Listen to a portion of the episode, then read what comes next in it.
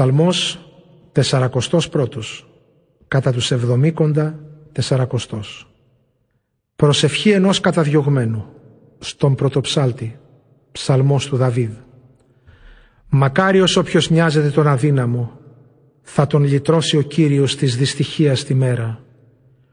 Τον προστατεύει ο Κύριος, του δίνει τη ζωή και θα τον πούν στη γη ευτυχισμένο, κι ούτε θα παραδώσει τη ζωή του στους εχθρούς του.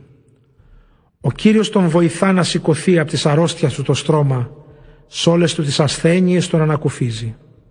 Εγώ είπα, δώσ' μου Κύριε το ελαιό σου, γιάτρεψε την ψυχή μου, γιατί σε σένα αμάρτησα.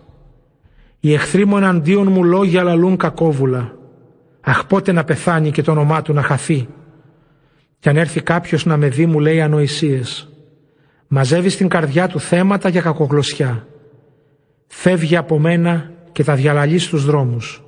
Ανάμεσά τους ψιθυρίζουν εναντίον μου όλοι που με μισούνε. Για μένα σκέφτονται το χειρότερο. Αγιάτρευτο κακό τον βρήκε. Τώρα μια και τον έριξε αρρώστια δεν θα μπορέσει πια να σηκωθεί. Και ο φίλος μου ακόμα ο ακριβώς που τον εμπιστευόμουν και τρώγαμε ψωμί μαζί μου γύρισε την πλάτη και με κλώτσισε. Εσύ όμως Κύριε δώσ' μου το ελαιό σου κάνε να σηκωθώ και εγώ θα τους το ξεπληρώσω. Έτσι θα καταλάβω πως έχω την αγάπη σου. Όταν δεν θα καφιέτο ο εχθρός σε βάρος μου αλλά για την ακαιρεότητά μου εσύ με στήριξες μπροστά στην παρουσία σου με στέριωσες αιώνια Ευλογημένος να είναι ο Κύριος ο Θεός του Ισραήλ, από πάντα και για παντοτινά. Αμήν, αμήν.